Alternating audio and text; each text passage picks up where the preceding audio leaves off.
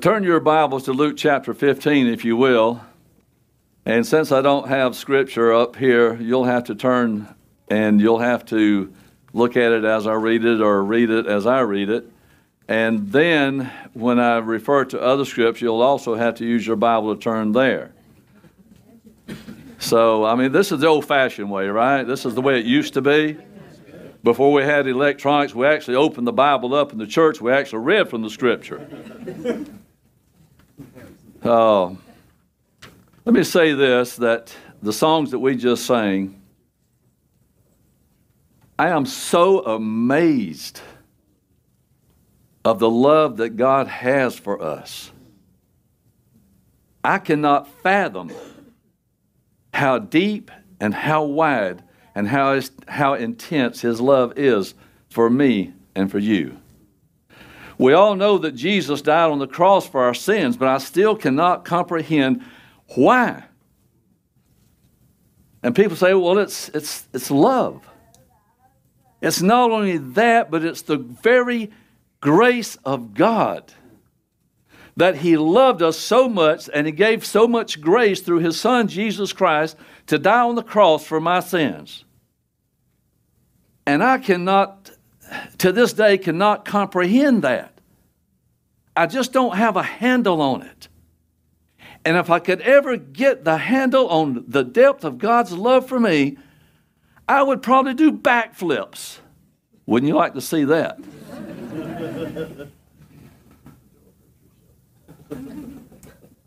I want us to look at six major points in this passage of Scripture. I hope you brought your lunch with you. Just kidding. Now, this is about the prodigal son. But it could also be about the prodigal father. And I'm not going to read the entire Scripture. I'm going to read it as we go. The parable of the lost son.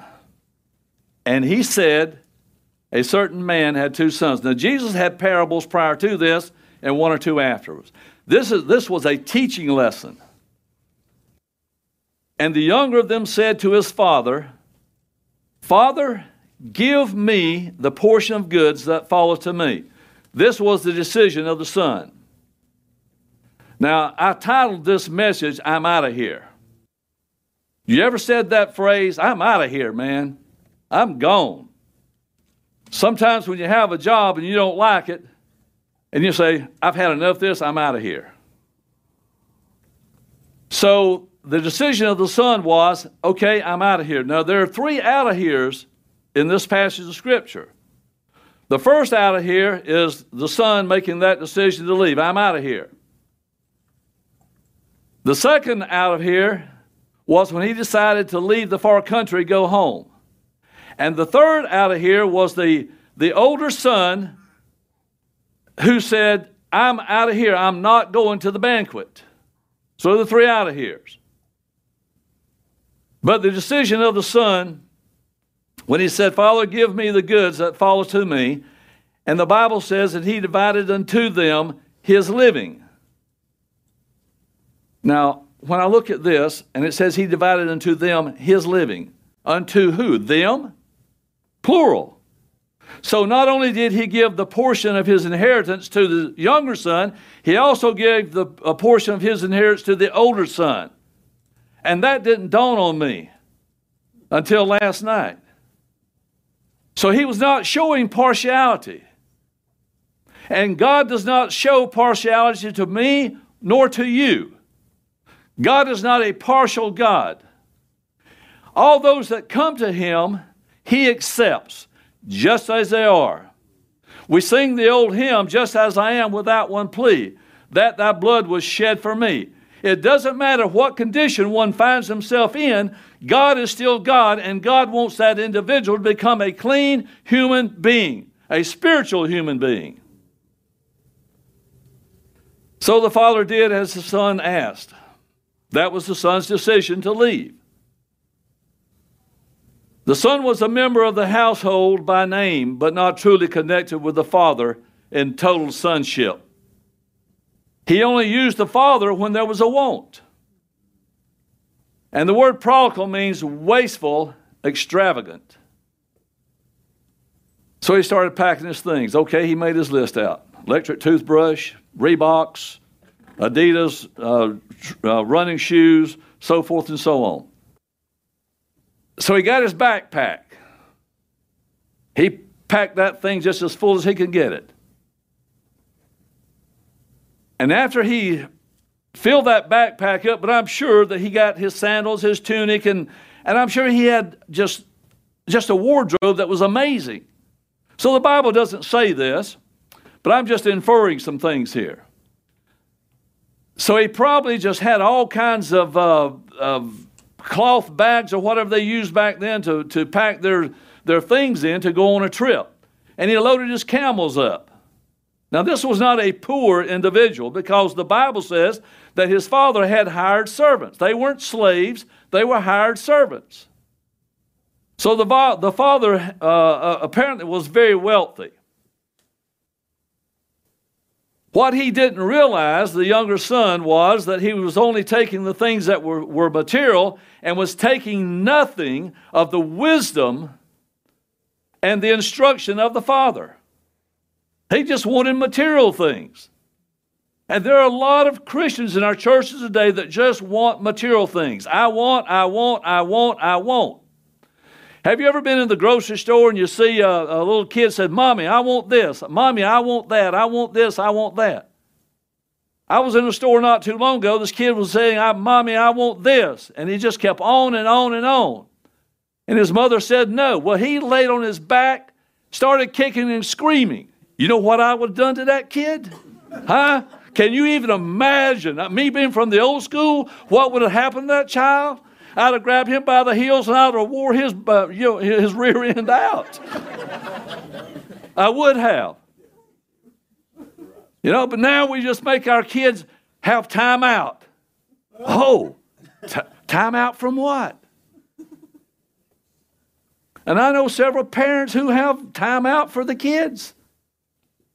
The Bible says you spare the rod, you'll spoil the child. I may have told you this when I preached before about my mother spanking me. She had a rubber arm. It doesn't matter where I was in the neighborhood. It seemed like that arm would stretch out there and grab me and pull me back to the house and wear my rear end out because I did something wrong. And we used switches back then. Do y'all know what a switch is? You gotta go pick your own. Yeah, yeah. I had to go pick my own switch off of a peach tree that never had one peach on it because I kept the switches pulled off of it.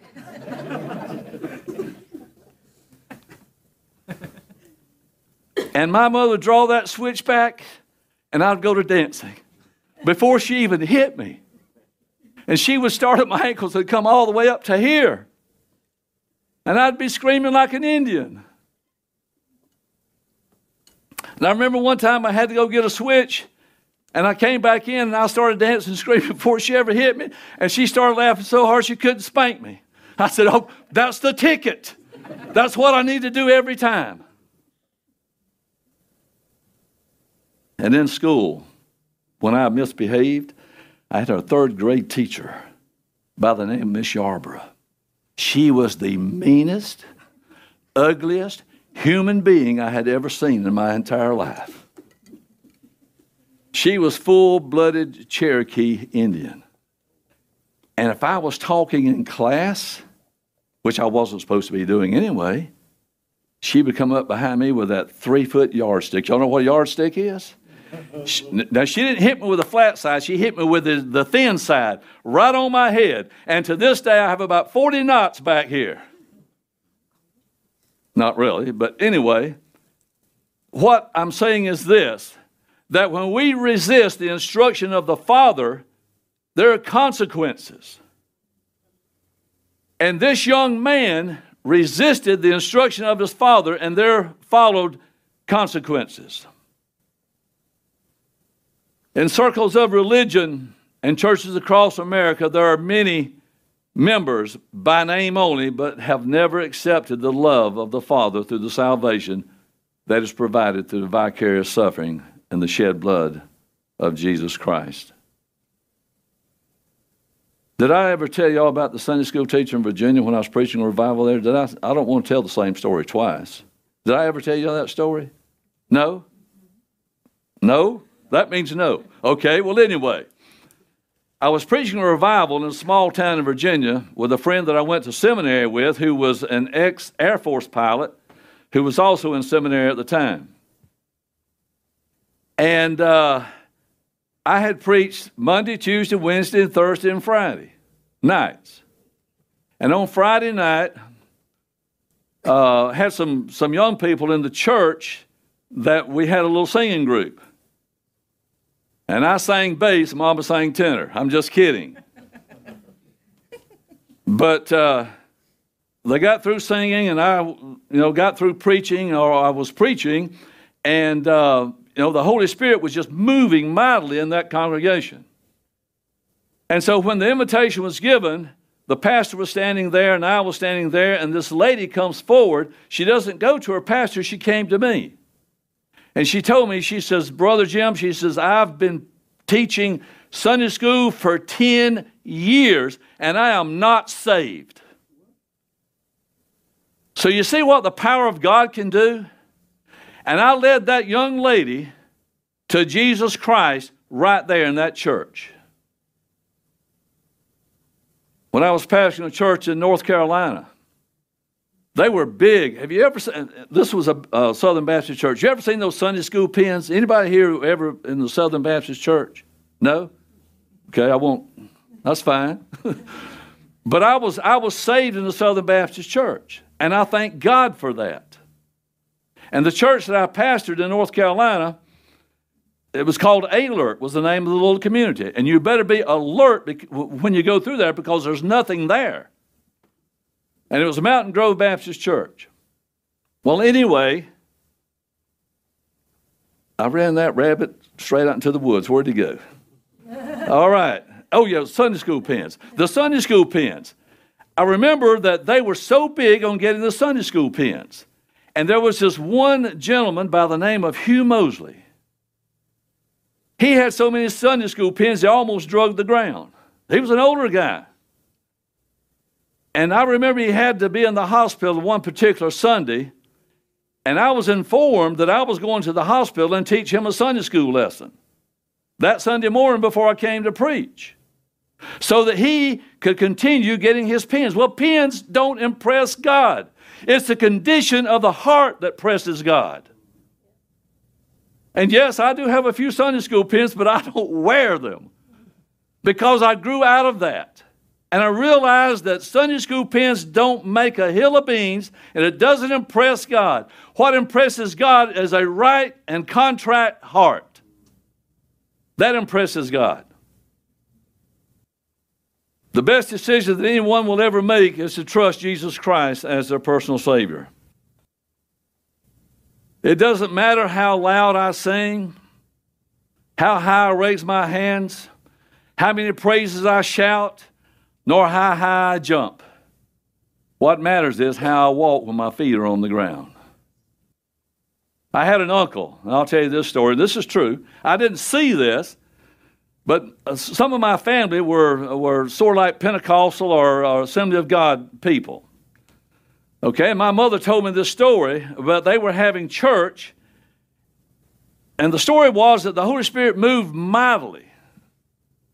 And my mother told me that my uncle stood up on the pew and started crowing like, like a rooster.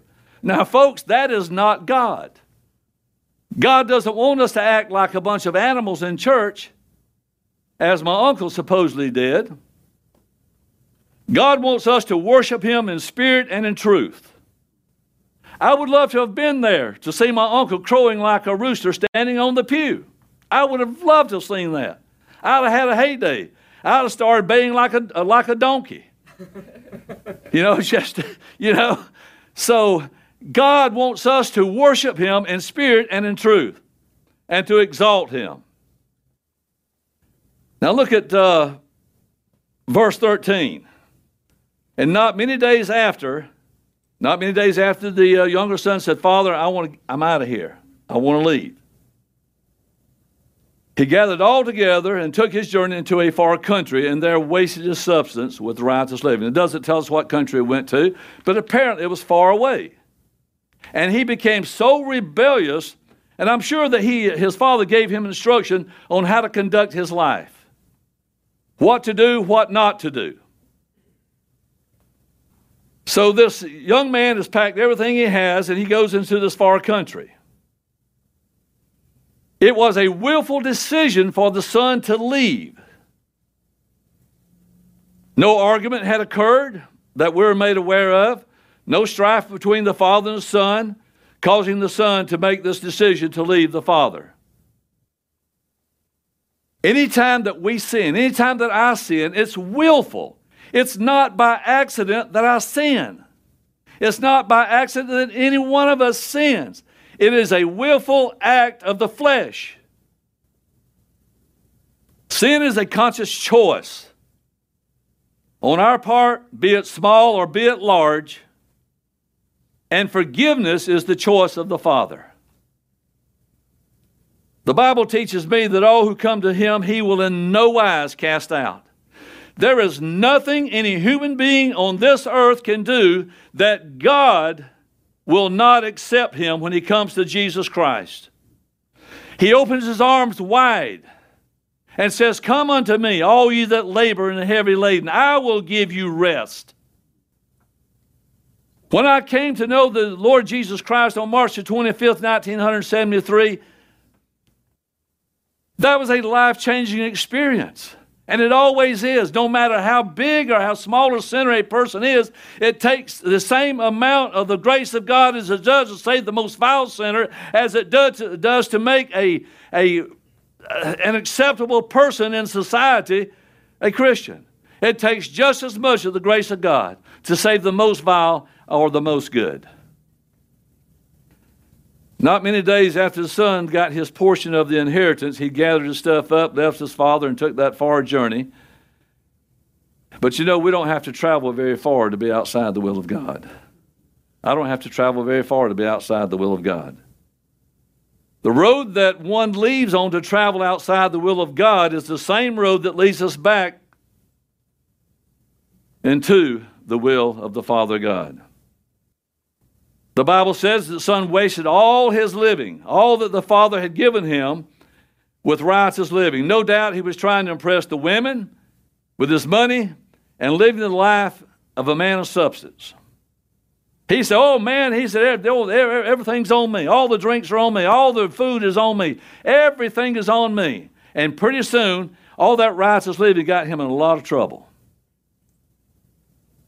When we waste our times and talents that we have used for God and decide to live a totally different life without God, we will find ourselves in the same predicament as the son. Once we have wasted our spiritual gifts in worldliness, we cannot reclaim the time, but only wish we had the time back. I wanted to preach on spiritual gifts today, but I, I couldn't.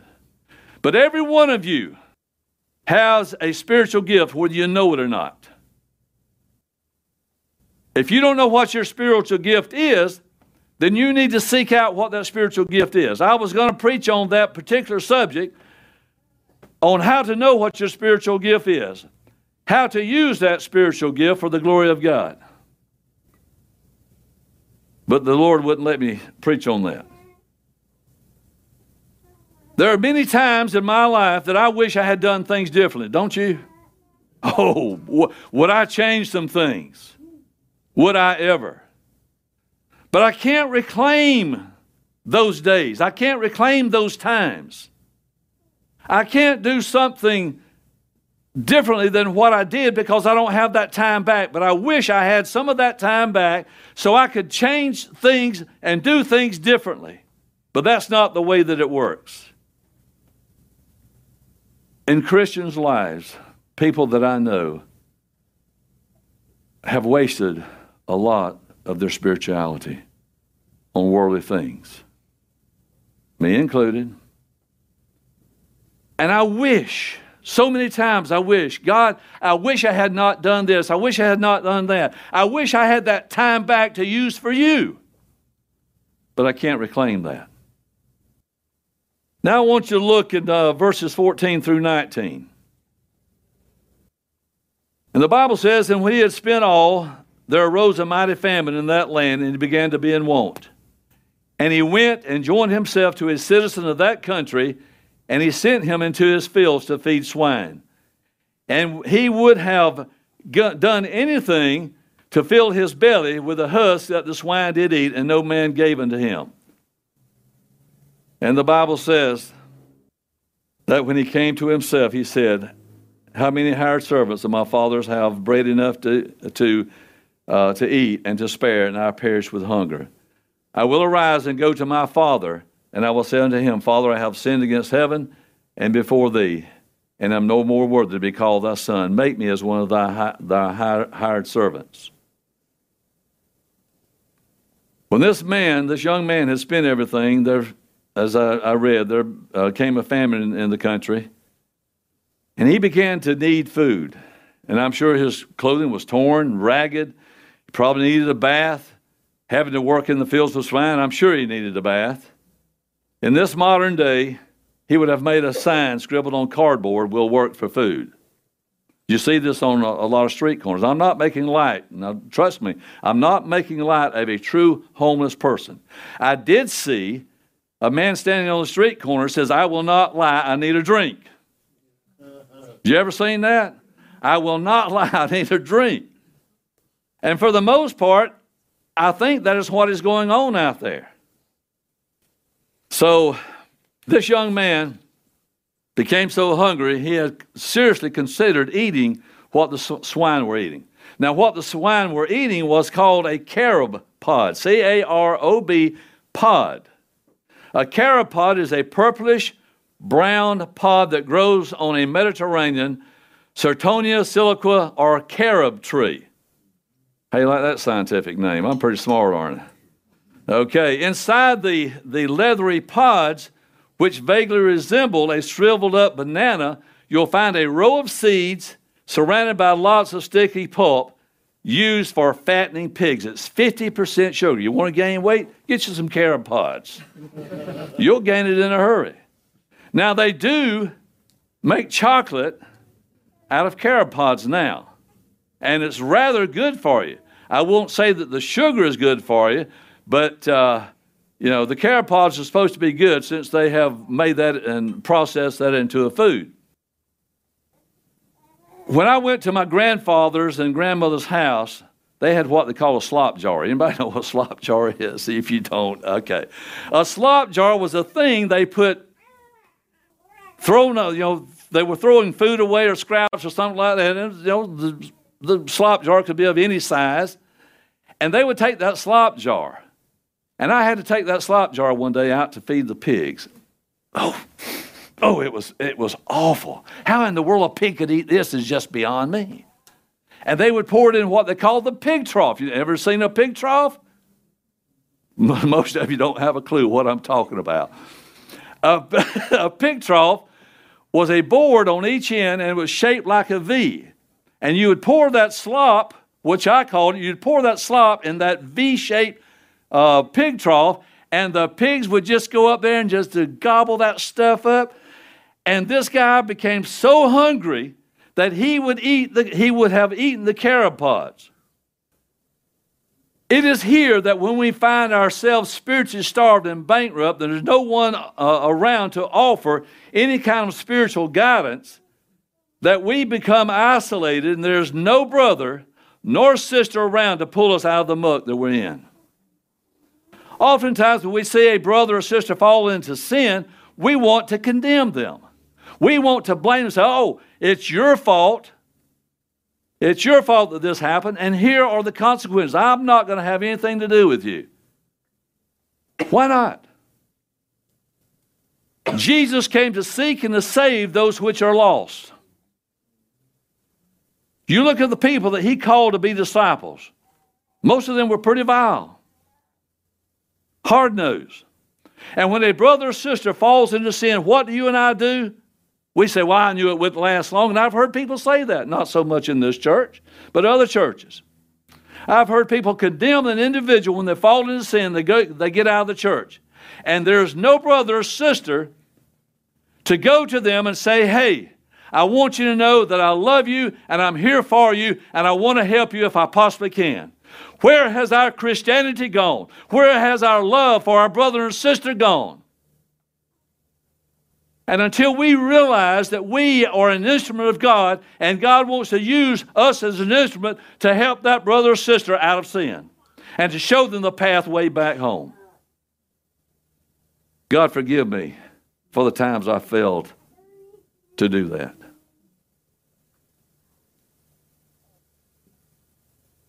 The Bible says that when he came to his senses, he began the conversation with himself. You ever talk to yourself? Boy, I do. If you're riding in the truck with me when I'm going down to Georgia to work on this house that I'm working on, for a person that lives in Auburn, Alabama, they only go to this house about once or twice every year, and it's, the, the front porch is twelve hundred square feet. The house was built back in the eighteen hundreds. twelve-foot ceilings, twenty-four by twenty-four bedrooms. I get lost in that house. So when I'm riding down the road, I have a conversation with myself. And it, that conversation could just, I mean, for four hours, I just talk to myself. So this young man had a conversation with himself, and, and it was time to decide his next step. He thought of all the servants that his father had, and all of them were hired. These were not slaves. That they were not in want. They were not perishing, but he was.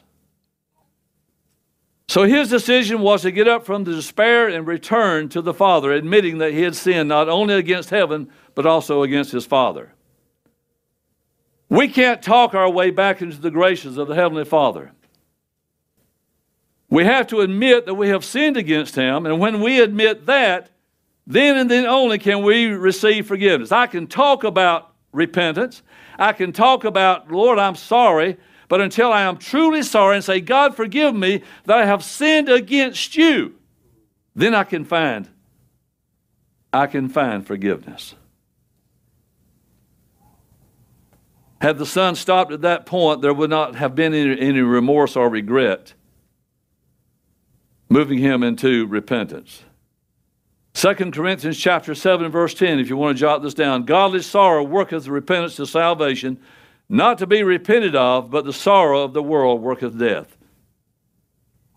This young son wasn't looking to be restored as he, as he once was and, you know, have all the, the lavish things that he once had. He just wanted to be one of the hired servants. And if you'll look in James chapter one, verses twenty-two through twenty-five, this is the test of true obedience. But be ye doers of the word, and not hearers only, deceiving your own selves. For if, if any man be a hearer of the word, and not a doer, he is like unto a man beholding his natural face in a glass. For he beholdeth himself, and goeth his way, and straightway forgetteth what manner of man he was. But whoso looketh into the perfect law of liberty, and continueth therein, he being not a, a forgetful hearer, but a doer of the work, this man shall be blessed in his deed. Every one of us, when we get dressed in the morning, we look into the mirror, right? I assume that you do. I hope that you do. If I got, got up in the morning, I went out like I looked when I first got up, there would be car crashes everywhere. But when I look into the mirror, what do I see? Really, what do I see? Do I see this handsome, dashing man? Yes. Do I see this handsome, dashing man? A knight in shining armor? No. When I really look at this man in the mirror, I see a man who is vile.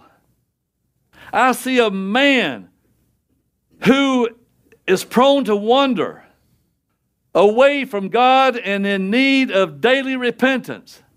And I'm not saying that I go out here with riotous living. That's not what I'm saying. But when I look in the mirror, I see a sinful man. But when God looks at me and I'm totally clean with repentance, God sees that knight in shining armor. Do you realize that the moment that you were saved, you were the cleanest that you will ever be?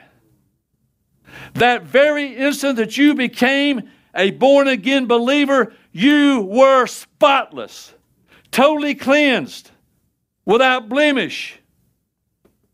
But then just a few hours later, boy, sin begins to prone, you begin to, to uh, you're prone to wander, and, and Satan begins to attack you.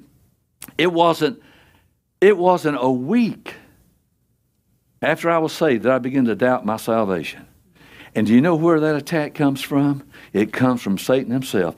He doesn't want you to believe that you have been born again, because if you don't believe that, you cannot be effective for the kingdom of God.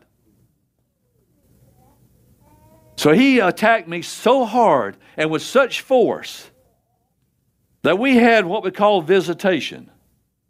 We would go knock on doors and witness for Jesus Christ. And I was saying, Lord, I hope they're not home, so that way I won't have to witness. That was an attack of Satan. But churches don't do that much anymore. They don't go out on what they call visitation and visit people who they know are lost and try to get them to come to the place of repentance and to trust Jesus as their Savior. If I look in my Bible in Romans chapter ten, verses nine, ten, and thirteen, I will see a name in there. I was teaching a, a Bible class at the Masonic Children's Home in Macon, Georgia. And after I got through teaching, there was a young lady by the name of Patty Arthur that I led to the Lord. She was probably fourteen, fifteen years old. And I had one of these sort of pink felt tip pens in my Bible. And after I uh, led her to the Lord, and we, and we began to talk, and I began to mingle with some of the other teenagers there. And most of those teenagers were there because of broken homes or alcoholic moms or dads or things of that nature. They were all just destitute. They were starved of attention. They were starved of spirituality. They were starved to know the Lord Jesus Christ. And this young girl committed herself to Jesus, and she wrote in my Bible, Jim Reeder saved Patty Arthur on such and such date in nineteen seventy-four. And I looked at that, and the next time I saw her, I said, Patty, I said, I didn't save you. I said, I just showed you the, the way to salvation. I said, Jesus did the saving, you know. But what a testimony that was in my scripture, in, in the Bible, that she really and truly was born again by the Spirit of God. Let's look at the devotion of the Father in Luke chapter fifteen, verses twenty through twenty-four. And the Bible says, the young man arose and came to his father, but when he was a great way off, his father saw him and had compassion and ran and fell on his neck and kissed him. Now let me stop there. The father never stopped looking for his son. Never. I can see in my mind's eye right now, this young man, just a tattered, torn, dirty, probably smelly, uh, you know, hasn't shaved, hasn't, has, has a, his hair hasn't been combed, his beard hasn't been combed, whatever the, the circumstance was. I can see this man coming now, walking over a sand dune or, or over a hill, and his father's out here somewhere in, in his yard, in his field or whatever. He's continually looking for his son to come home. And if you have someone in your family or someone that you know that has become the prodigal son, don't quit looking. Don't give up. Because God is still looking for that individual. And He will not stop looking until he is found again. Had God given up on me so many times, there's no telling where I would be. But God kept His eye on me and kept looking for me. And when I came home, what did God do? He celebrated the same as His father did. When the father saw his son, the Bible says that he ran to him. He didn't jog, he ran. And it was unlike an elderly man in that day to run. It was not becoming of a man in that day to run. But this man loved his son so much that he took out a stride and began to run and wore those Adidas out getting to his son. It was amazing. What a reunion that was. And the Bible says that he didn't just hug him, that he fell on his neck. And the Bible says that he kissed him. Has God ever fallen on your neck? You ever been kissed by the Holy Spirit? Man, what a joy and what a feeling that is. When we find ourselves so destitute and so far away from God, and we talk, take that road back home, and God sees us coming, and he runs, and God lays his, his head on our neck, and he begin, begins to kiss us with the Holy Spirit. Oh my God, what a feeling that is. What a feeling of cleansing that is. What a feeling that I'm home, Daddy. I'm here, Father. Oh, what a great feeling. The son began his confession. He says, Father, he said, I've sinned against heaven and I've sinned against you. And any time that we sin, we sin against heaven and we sin against the Father. And before that could barely leave his lips,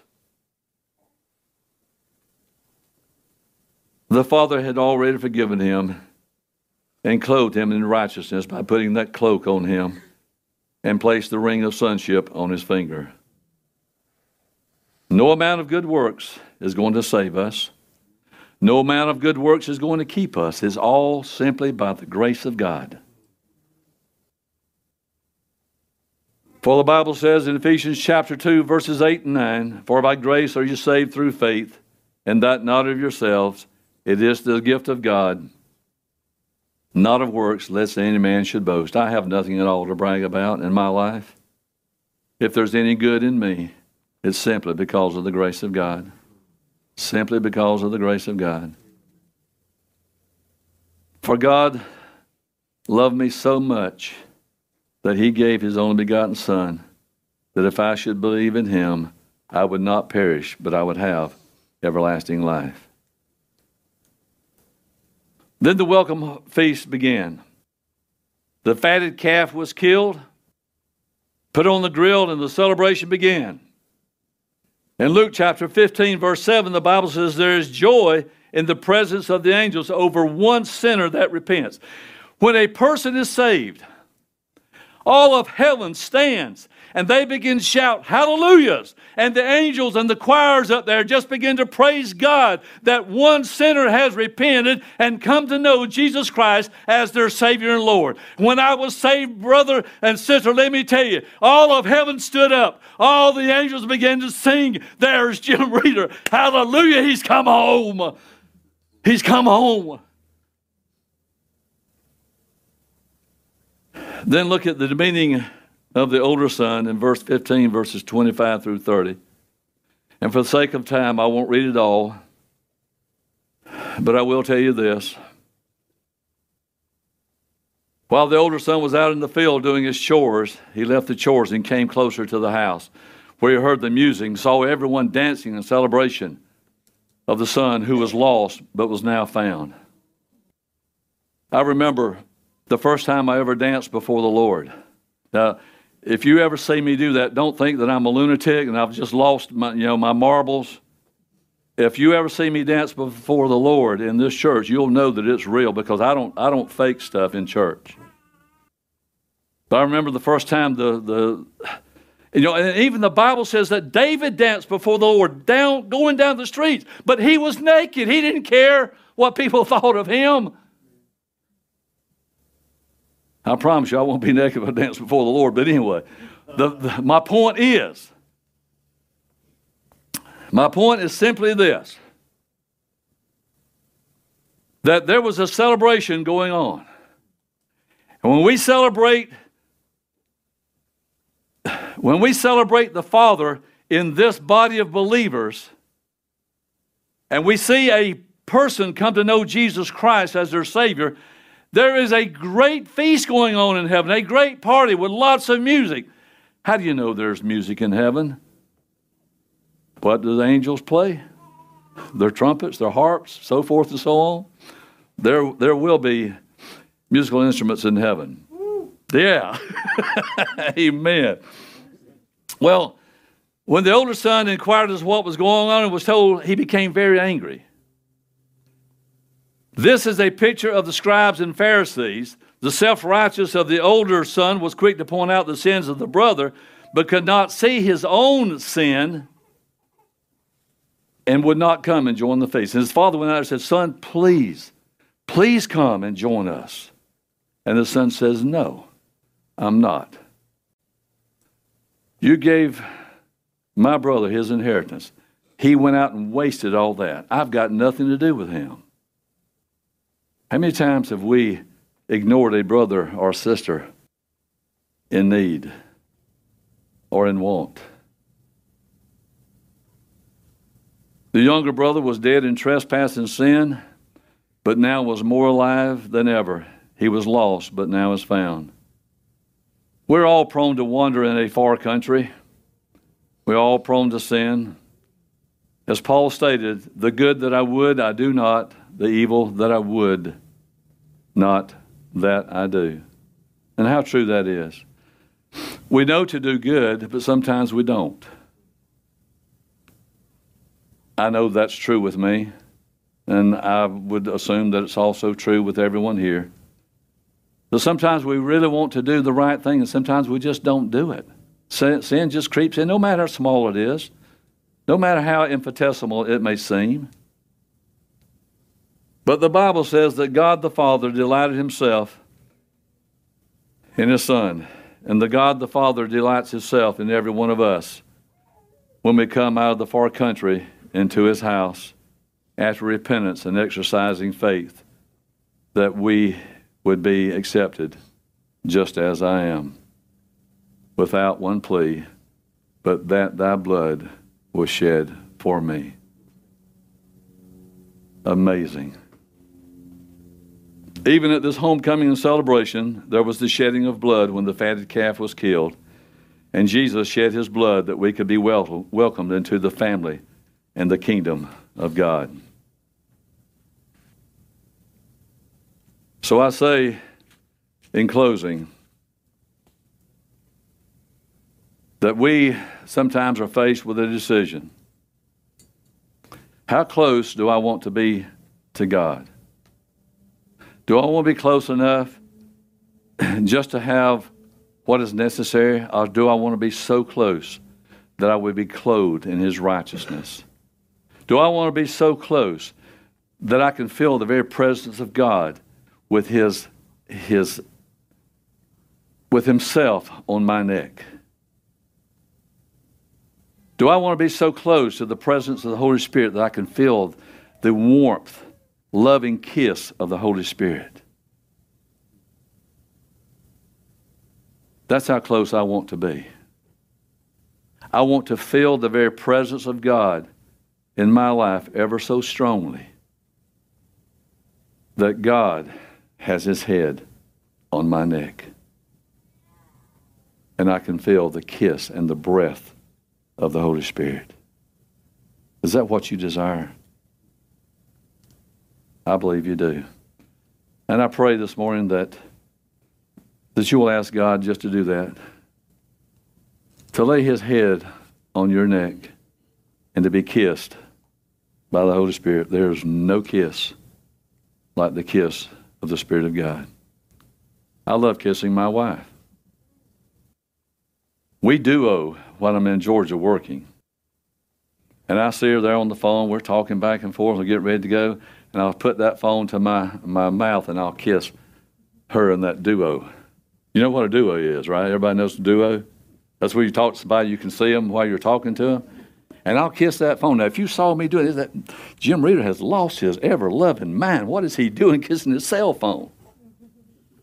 But I'll kiss that phone several times just to tell my wife that I love her and I miss her.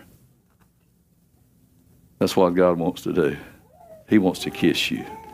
He wants to lay his head on your neck. He wants to show you that he loves you immensely and intensely. Let him do that. And I know that you'll have such an, a, a great experience from that, that it will be quite overwhelming. Let us pray. Father,